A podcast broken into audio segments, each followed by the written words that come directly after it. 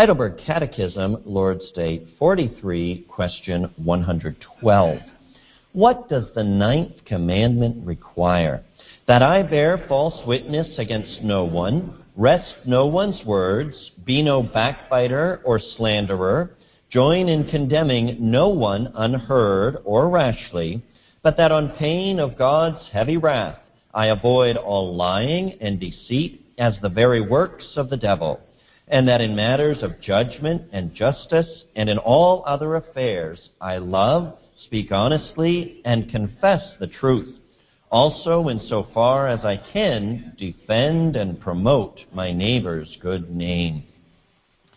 There are really two words in the ninth commandment that carry a lot of the weight of the meaning. One is the word false. Thou shalt not bear false witness against thy neighbor. And so many explanations of the ninth commandment will particularly highlight that element of truth, as it does in the Heidelberg Catechism. Avoid all lying and deceit, as the very works of the devil.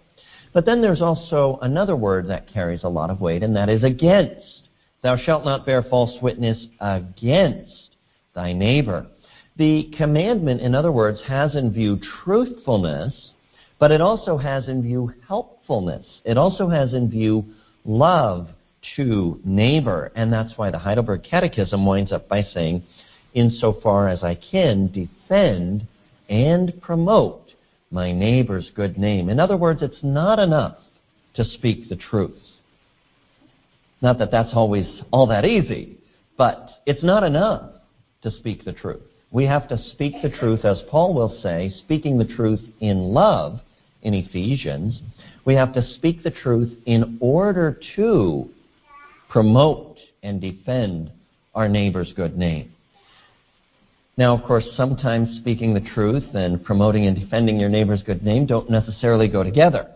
Sometimes it's an option to say nothing. Sometimes we are required to speak out, even at the cost of damaging a neighbor's good name, because they don't deserve their good name.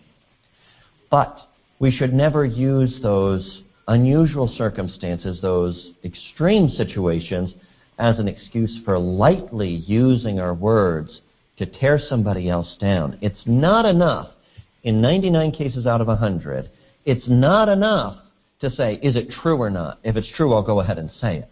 You also have to ask, is it helpful? Is it loving?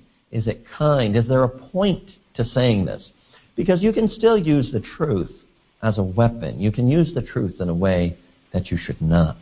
So don't forget, the ninth commandment has false in what it prohibits, but it also has against in what it prohibits.